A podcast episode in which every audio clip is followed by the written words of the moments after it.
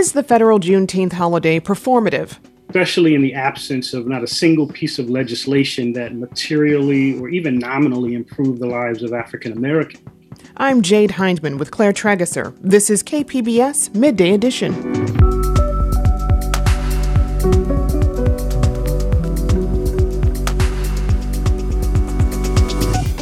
Survivors of domestic abuse and gang violence now have a better chance at asylum. Essentially, it's still a very complex legal argument that has to be made. But now, many practitioners are celebrating because the battle is a little bit easier than it was now under the decision that was issued and international honors for a local famous researcher, plus the changes you can expect when you go to the movies. That's ahead on Midday Edition.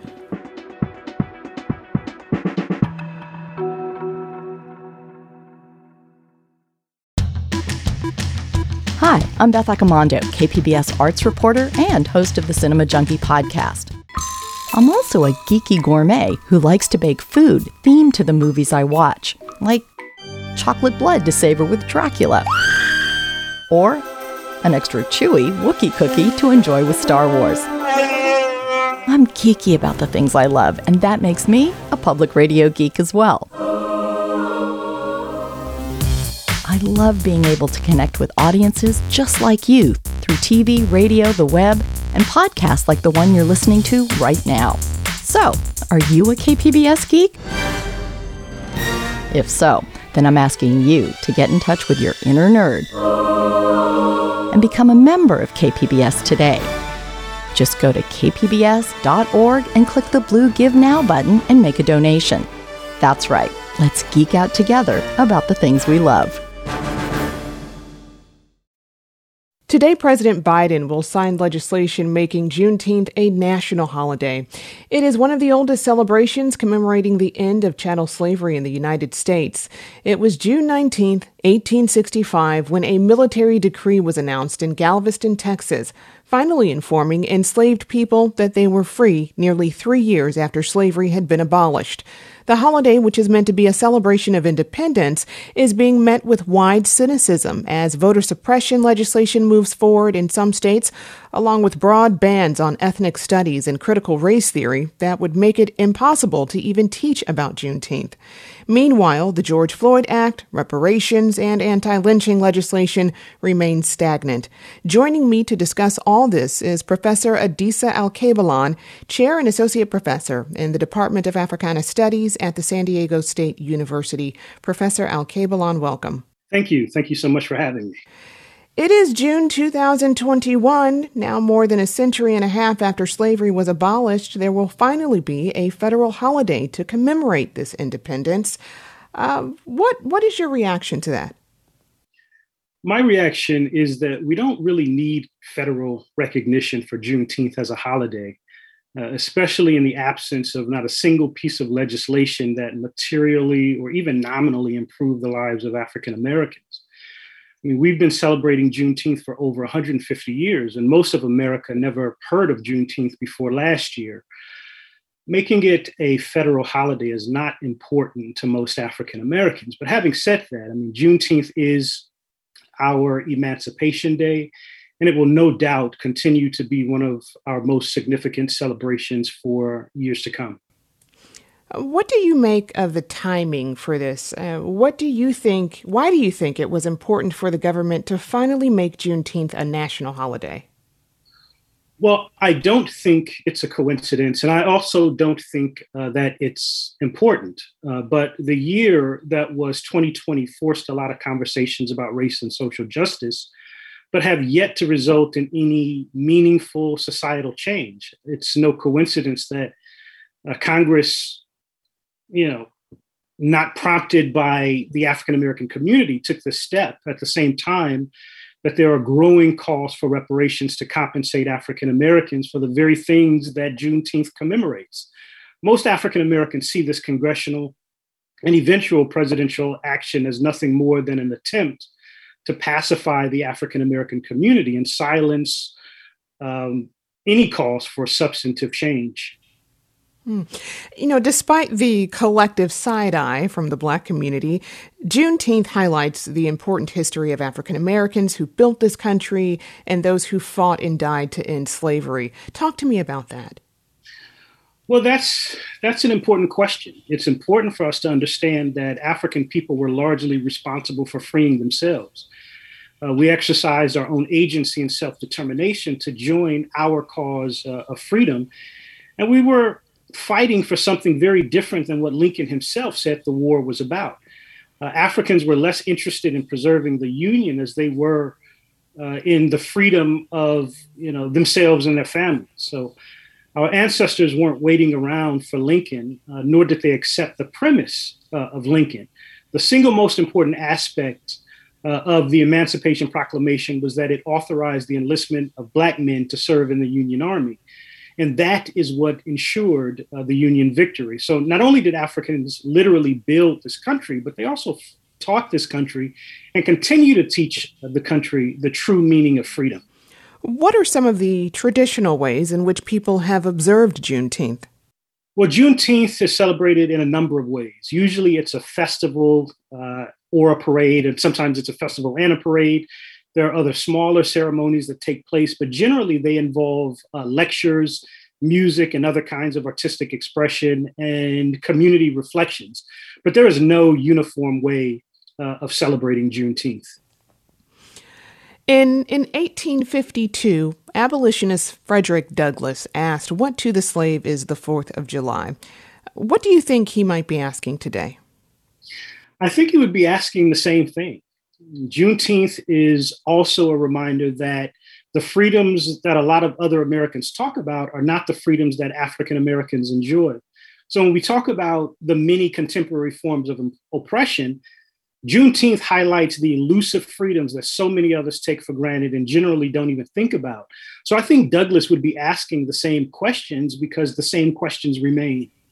Hmm.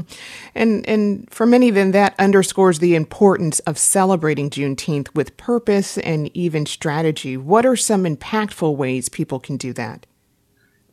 I think people can advocate for the things that are truly important to African Americans. You know, so reparations, ending police violence, police accountability, access to health care, affordable housing, ending mass incarceration, ending the racist drug war, and the list goes on and on.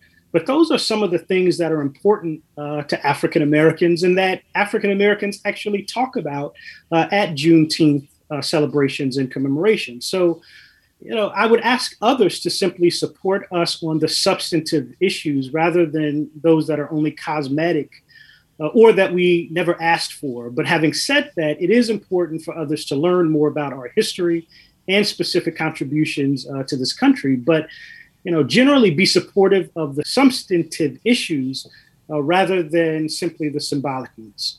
I've been speaking with Professor Adisa Alkebulan, Chair and Associate Professor in the Department of Africana Studies at San Diego State University. Professor Alkebulan, thank you so much for joining us. You're welcome, and thanks so much for having me.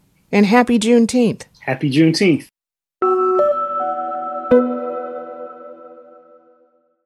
Survivors of domestic abuse and gang violence now have a better chance at seeking asylum in the United States. Yesterday, the Justice Department announced it is reversing a Trump era rule that limited asylum protections for these groups. And while the decision does provide a clearer path for some asylum seekers, it also underscores the need for clearer and more comprehensive law outlining who qualifies for asylum in the first place. Joining me with more is Leah Chavarria, the Director of Immigration Services at Jewish Family Services. And Leah, welcome. Hi, thank you for having me today. So, to start off, how did the Trump administration rule limit survivors of domestic violence and gang violence from seeking asylum?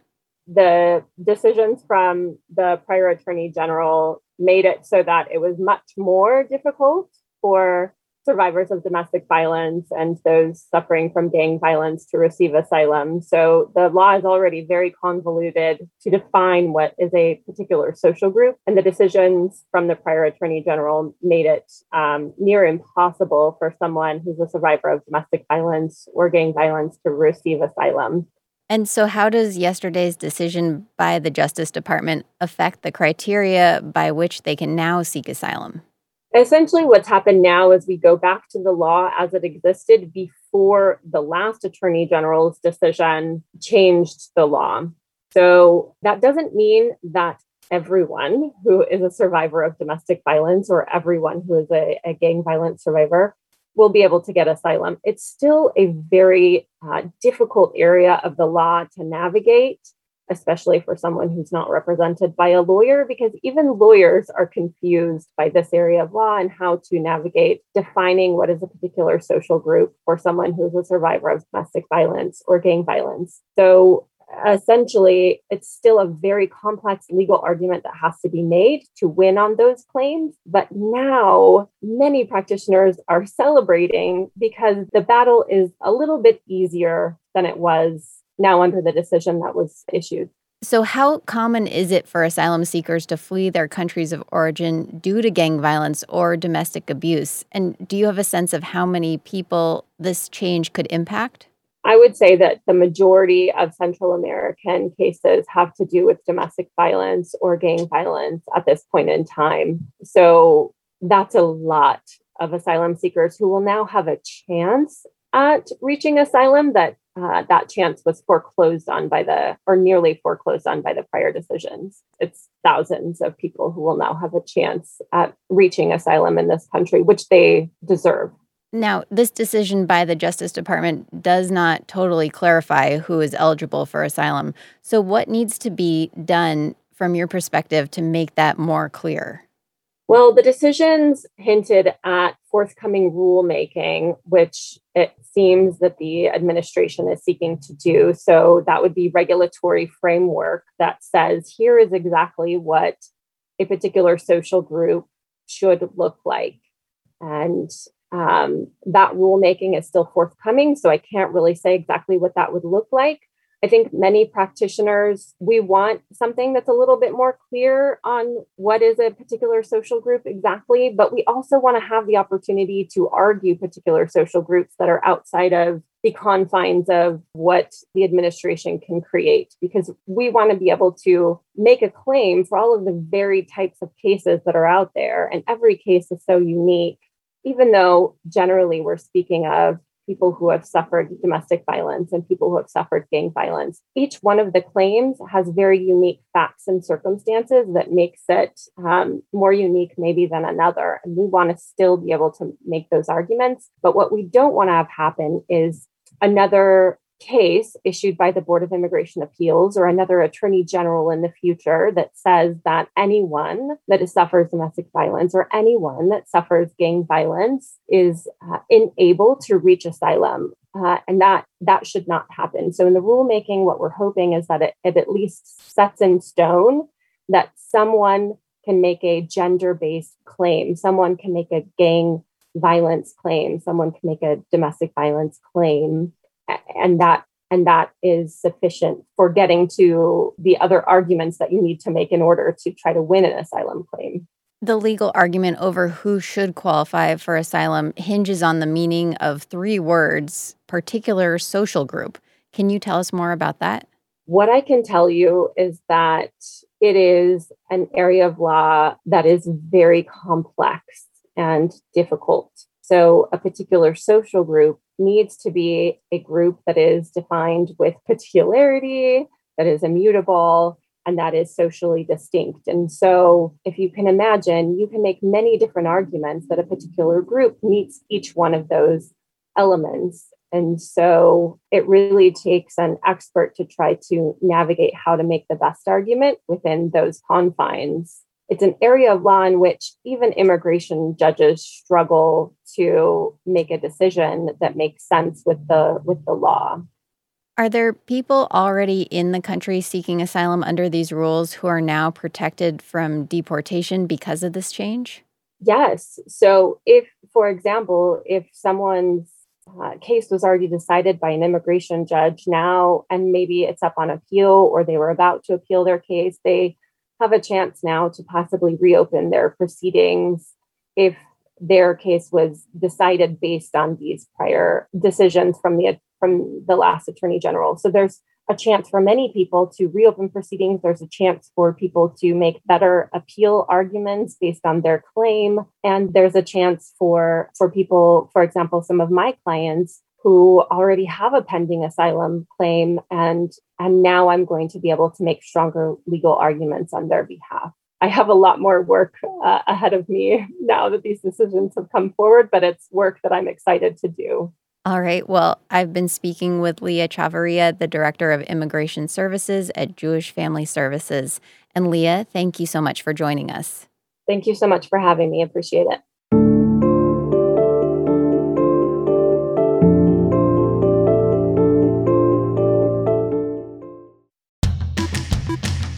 Hi, I'm Beth Accomando, KPBS arts reporter and host of the Cinema Junkie podcast. I'm also a geeky gourmet who likes to bake food themed to the movies I watch, like chocolate blood to savor with Dracula, or an extra chewy Wookiee cookie to enjoy with Star Wars. I'm geeky about the things I love, and that makes me a public radio geek as well. I love being able to connect with audiences just like you through TV, radio, the web, and podcasts like the one you're listening to right now. So, are you a KPBS geek? If so, then I'm asking you to get in touch with your inner nerd and become a member of KPBS today. Just go to kpbs.org and click the blue Give Now button and make a donation. That's right, let's geek out together about the things we love. You're listening to KPBS Midday Edition. I'm Jade Hindman with Claire Trageser. Maureen Cavanaugh is off. The Tang Prize and the Blue Planet Prize are two distinguished international awards that San Diego researcher Professor Ron Ramanathan has been honored with. The recognition cited Ramanathan's pioneering work on climate change and its impact on the sustainability of the Earth, which shaped global policies and our understanding of climate change. Joining me is Professor Ron Ramanathan, a researcher and professor at Scripps Institution of Oceanography at UC San Diego. Professor Ramanathan welcome. I'm pleased to be here. Thank you. So, this has been quite a week for you, winning two major international prizes in climate science. Tell us about the Blue Planet Prize. I mean, who bestows it and what's it for? It's a Japanese foundation. Its large theme is uh, sustainability and protecting the environment, but it has predominantly gone to uh, scientists working on uh, climate change. Hmm. What was your reaction to receiving it? Uh, total surprise. Anytime I receive such awards, it's always a mixed emotion for me. One is, of course, uh, surprise, happiness about being recognized by your colleagues. But the other part of the emotion is the climate is warming rapidly. And I feel uh, sad that as scientists, we have been warning about this problem at least for the last 40 years. The actions are slow in coming. Although I would say I'm much encouraged by what's happening now worldwide. That gives insight to my next question. How would you say we, the people of Earth, are doing in the effort to stop global warming or at least mitigate climate change? I mean, have we had any success to speak of? Quite a bit of success, but not commensurate with what we need to do. Just to talk about, you know, uh, solar power, which is one of the solutions to switch away from fossil fuels the solar power deployment has increased by a factor of 15 in the last 10 years. And wind power has increased by more than a factor of three. All of these are good signs. But to tell you the amount of work that we need to do in terms of uh, green revolution and climate actions, we have to accelerate them by at least a factor of two to three that's about 100 to 200 percent uh, increase is what's needed in the next 10 years. Hmm. You know, how much warmer has the planet been since the dawn of the 20th century? And what happens if it warms to another degree or so? Excellent question. As of uh, uh, 2014, this is based on my own work with my students and colleagues, uh, the planet crossed uh, one degree warming, okay, compared to the pre industrial, which is around 1800. I published a study in 2018 with my colleagues here at the University of California, San Diego, in which we concluded the warming would amplify by 50% by 2030. At the time we published it, we said in 12 years. Now it's just in nine years. So you can say, why worry about another half a degree when the weather and climate is you know changing day to day, month to month? when the planet reaches a degree and a half, the planet would be warmer than any temperature climate we have experienced in the last 150,000 years. Climate change would move into all of our living rooms, just like COVID. The positive way to look at it is we have a 10 year warning to prepare people to cope with this and adapt to this. Mm. You know, one of your main current concerns is super pollutants.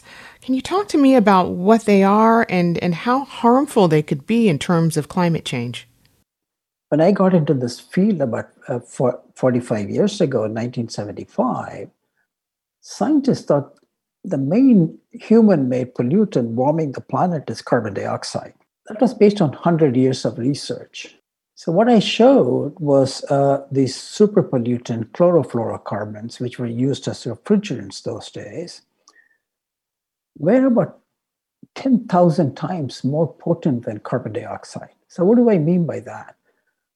A ton of these compounds in the air, this chlorofluorocarbon, which was used as refrigerant, had the same warming effect as 10,000 tons of CO2 many such super pollutants were added to the list. The top one is methane, which comes as natural gas, leaks out from our fossil fuel transmission. It comes from agriculture and comes from our landfills. The next is black carbon, soot. That's what the dark smoke coming from diesel. And then there is ozone in the lower atmosphere you know which we know as a pollutant uh, causing asthma but it's also a powerful greenhouse gas.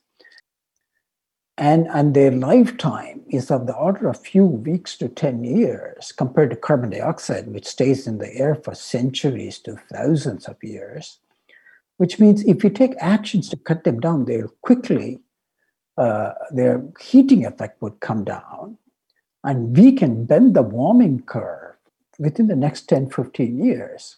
So that is the hopeful sign we have. And, and I want to mention to you, uh, I had worked with Governor Jerry Brown, and thanks to him, we, we now have a, poli- the, uh, a bill, passed bill, first in the world, to cut down these super pollutants. And we have technologies, particularly California is a pioneer in developing these technologies. We have technologies to bring them down quickly. And uh, the third thing is we have to take some of the carbon out of the air by natural and mechanical means.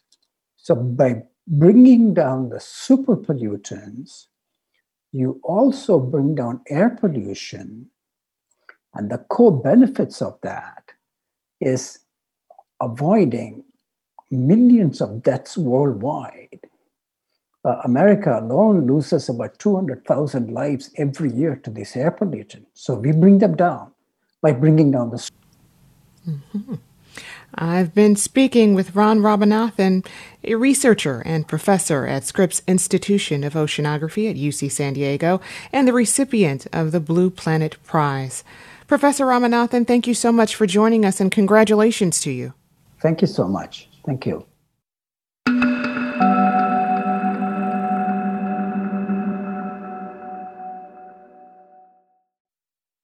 Schooling has been one of the biggest issues that parents have had to contend with throughout the pandemic. Parents have had anxieties over virtual learning versus in person education, and that's led to one form of education seeing a boost in interest Catholic schools. Amid concerns of social distancing and classroom sizes, enrollment at a number of local Catholic schools has surged. Freelance writer Jennifer McEntee joins us with more on her Voice of San Diego story. And Jennifer, welcome. Hi, thank you. So, to start, what are some of the schools in the area that have seen a notable bump in admissions? Catholic schools at all grade levels in San Diego saw a net increase in enrollment of at least 5% for this last school year. But there were a few schools that kind of popped up as particularly higher in enrollment, which included uh, St. Augustine and also um, Cathedral Catholic High School. Those schools kind of stood out as ones that had a lot more interest in terms of applications, enrollment. Uh, there's even a look to kind of expand their class sizes given the increased interest. The notion of in person schooling has been a huge source of anxiety for parents throughout the pandemic. So, why are we seeing increases in enrollment at these Catholic schools? Well, to hear the schools administrators tell it, it really has a lot to do with the fact that they were able to offer in person learning sooner. Um, they had a plan in place right away as to how they were going to space the students if they couldn't do it inside the classroom because they needed to limit their capacity they would split the classes into cohorts and put some outside with the teacher some inside with the teacher and they were just able to do a lot more in terms of having these kids on campus um, which you know for a lot of students it is tough to do online learning. So for families who really needed their kids to be with a professional teacher, that seemed to be a, a good option for them. In the past, we've reported that enrollment at Catholic schools was slipping. So, do you think this boost in enrollment could be a lasting trend that would reverse the decline at Catholic schools over the long term? Well, so what was interesting and what kind of piqued my interest in this story is that I had heard similarly that national enrollment was down. So, this last school year across the United States, uh, Catholic schools experienced their largest single decline in nearly 50 years. So, they actually had more students leave the Catholic school education than had happened in 50 years, including uh, during the clergy abuse scandals in 2003 and an economic downturn in 2008. But the numbers are kind of hard to track down because, of course, the problem is they also had a lot of schools close across the nation. So there was a consolidation or closing of 209 schools uh, Catholic schools in the United States. So that had a big impact on the number of students who actually went to a Catholic school education. Whereas in San Diego, we had fewer closures. There were some closures, but fewer of them. And again, there were these families looking for an option for their kids outside of the public school system. And so, what are some of those big draws of in person education at these schools? Well, people really feel like they need their students to not just have the in person education aspect, but the social aspect of it, the need to have instruction that's face to face versus on a computer screen. Even just being outside and doing PE or recess seems to be important for kids. So yeah, that it was a tough call, I'm sure, for a lot of families, right? Because it's a it's a tough thing to know what's in the best interest of your child. You're weighing health concerns against academic and social and emotional concerns. And what kind of precautions did the area's Catholic schools take in terms of safety guidelines?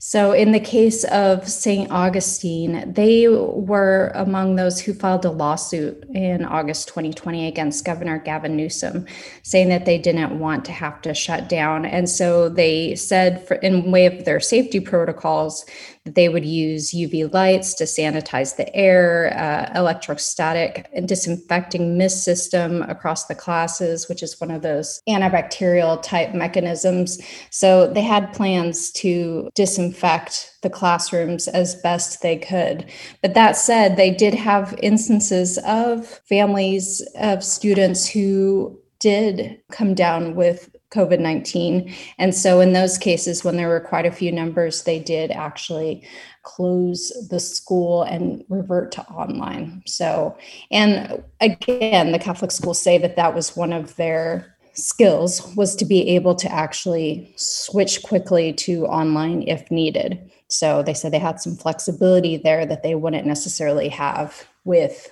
teachers unions, school boards, you know, in a huge public school district like we have here in San Diego. Yeah, I'm wondering did reporting this story make you think any differently about how school could have gone for all students during the pandemic? We have such large school districts and to get all those moving pieces together is really tough. So I I think that the public schools did have a huge challenge just like amongst your own family you can kind of control the spread and how much interaction you have. A small school can have some measure of control but at the same you, it's not like going to the zoo and you know you're amongst all those people. It's a it's a big difference right? So I think the public schools here had a huge task in trying to get kids back on campus. You know, I have teenagers of my own and they said, you know, I can't imagine how the schools could keep all of the classrooms clean when the bathrooms typically aren't clean on campus. So just on a regular school day. So yeah it's it's a tough thing and I, I, can't imagine making teachers do the work of cleaning classrooms. You know it, it's a it's a mechanism that our public schools weren't ready for. All right. Well i've been speaking with freelance writer jennifer mcentee and you can find her story on local Catholic school enrollment in the Voice of San Diego. Jennifer, thanks for joining us. Thank you.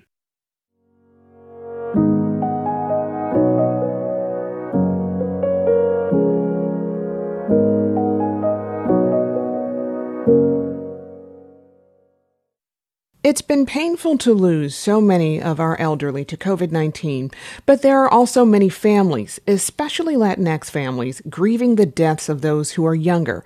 In Oakland, Maribel Villanueva died of COVID 19 at age 46. She was a single mom and left behind a 10 year old son, David. As part of the California Report magazine series Remembering People Who Died from COVID 19, we hear from David's aunt, Susana Torres, and his teacher, Myra Alvarado, about how Maribel's death called each of them to take on roles they never imagined. KQED's Julia McEvoy has their story. Susana Torres had always thought of her sister as resilient. She fought the good fight while she was here. Just like everybody, she had struggles, she had, you know, moments of hardship. Susana is the youngest of the five siblings in their immigrant family. Her sister, Maribel, everyone called her Mari, was the middle child. We grew up in a um, domestic violence, alcohol kind of environment. It was hard. Sitting on her front porch, Susana says Mari and her son lived in the home's downstairs apartment for little rent, sort of under the wing of Susana and her husband. She was very sensitive. And, you know, David's dad not being around, it was hard. Mari found a lot of joy in caring for children, always babysitting Susana's two kids when they were little. She loved to cook. She was really good at cooking her laughs were contagious. Mari found work in a childcare center, and she also cleaned houses. What Mari earned, she spent on instilling in her son a sense of possibility. You know, she will save her money, and even though she didn't have a car, she took David to Monterey Aquarium on public transportation. When Mari got sick, Susana was the one who drove her to the community clinic and then to the hospital, where they talked over Zoom. You know, stay strong, keep fighting. Uh, David, it's, it's fine. He's here with us. Don't worry about him.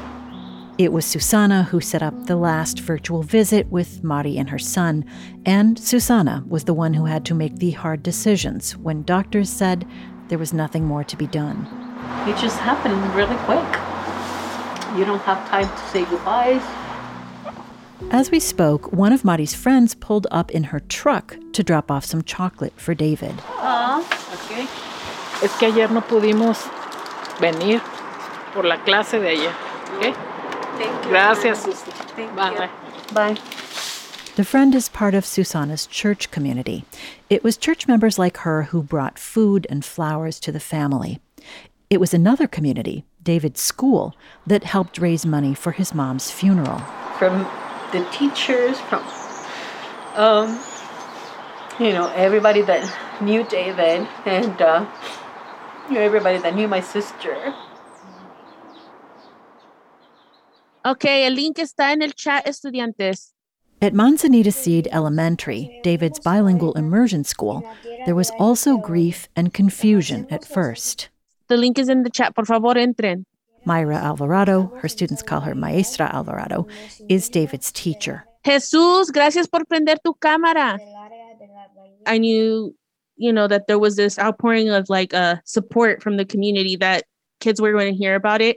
Manzanita Seed draws students from Oakland's Fruitvale neighborhood, which is majority Latinx and has been hard hit by the virus.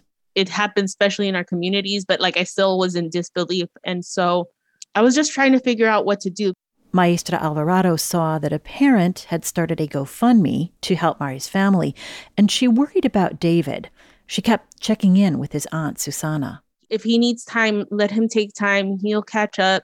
He's a very engaged student. Whenever he's in class, he's like fully there, really funny kid. I see a lot of the drive in David that mom had this high expectation of him. Both David's teacher and his aunt felt it would help him to get back on Zoom with classmates. First, Maestra Alvarado met with David separately to try and understand how he was feeling, to prepare him if she could. Some of your classmates might want to reach out to you and talk about this. How do you feel about that? He said, like, unless he brings it up, he doesn't want it. And I was like, okay, I respect that. And thank you for letting me know. I'll let your classmates know. By the way, I didn't feel it was right for me to interview 10 year old David about his mom's death either, which is why you don't hear directly from him in our story here. Cuando ya no haya tanto coro- coronavirus, entonces voy con ustedes. When questions do come up about the virus from students, Maestra Alvarado has had to negotiate this sensitive discussion over Zoom. Um, no sé esto, pero escuché que um, alguien en, en la escuela tiene co- el, la coronavirus. Sí, pero no hay que preocuparse por ello. Porque Like when students shared in the chat that one of their family members had COVID, though none of them lost a parent, as David did. the empathy, right? Of knowing what it feels like to be scared. And some students were expressing in the chat, like, we're really young. I can't imagine losing my parent at this age. As David returned to school, Susana and her husband decided it would be best for him to live with them. She's been making green enchiladas his mom used to cook for him. Years pass by, and we are still gonna miss her, and that's okay. You know, I'm always here if you want to talk about anything. One of the things I did tell David um, after his mom had passed is that, you know, I remember how much your mom cared about your learning and I know how proud she would be of you and how proud she is of all the work that you're doing and how awesome you're participating in class. He's like, gracias, maestra. At the end of the school year, Maestra Alvarado's class met up in person at a nearby park. David hugged everyone, and then he hugged the air. He said it was for his mom.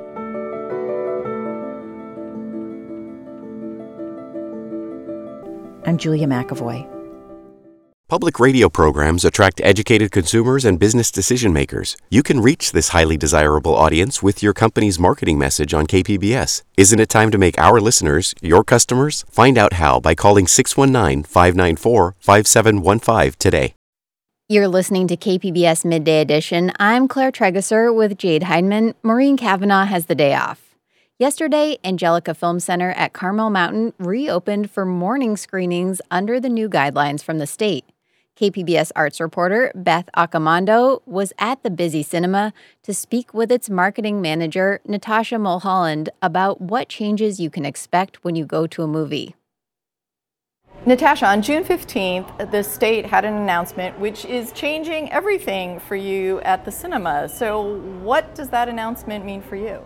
For us, it's really a moment of joy. Uh, we ha- felt a great deal of suffering throughout this time. It was so difficult to, uh, you know, enforce all these new measures. Uh, we had many people upset about having to wear a mask or you know upset about having to wait in seemingly longer lines because of the social distancing uh, however we did everything according to state and local guidelines and we really wanted to make sure we were on top of all that and making the public feel comfortable and safe to come back and so now is the time to get off your couch and come back and see a real movie in a real theater so we're thrilled to be welcoming people back and so, what do the new guidelines mean for you specifically? Are you at full capacity now?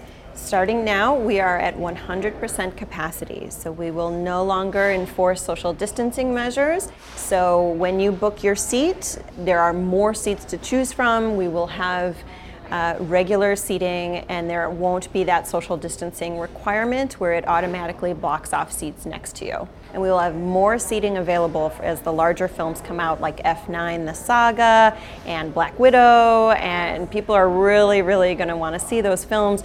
We've already sold out several screenings at the lower capacity, so now we're going to be able to open up more seats. And what does it mean in terms of mask wearing? So at this point, the what we have asked the public and that we have signs saying that by entering the building and not wearing a mask, you attest that you have been vaccinated in full. And if you uh, have not been, we are requiring that you come in with a mask on and wear it in all common areas. This is up to the patron to be honest about, and we do really hope that people do the right thing. So, with the guidelines allowing you to be at full capacity, uh, there's going to be a push now to get people back into the cinema. And what is that going to entail for you? Absolutely. We strongly encourage people to come back, and we've already seen a fantastic response with our regulars and a lot of the patrons here who love us. And we want to encourage more people to come back through Cinema Week, which is taking place June 22nd to 27th, and it incorporates several fun events. So we'll be doing movie trivia on the outdoor patio uh, June 23rd at 7 p.m. So we're here to test your movie knowledge. I'd love to quiz you, Beth. I'm sure you would beat everybody. Maybe not. um, so we'll be doing movie trivia. We have South Coast Winery coming from Temecula to do a wine tasting. The winemaker will be here Thursday, the 24th, and on the 25th we have Second Chance Beer on the patio doing a beer tasting. So we want to encourage people to come back and enjoy the things that we have to offer here. And we are partnering with uh, some of the local businesses in the mall that will be offering a discount or a prize uh, that will raffle off during the week of Cinema Week. So we're really trying to encourage people to come back, see the movies that we have available available and get back here. Those events are here at the Angelika Film Center.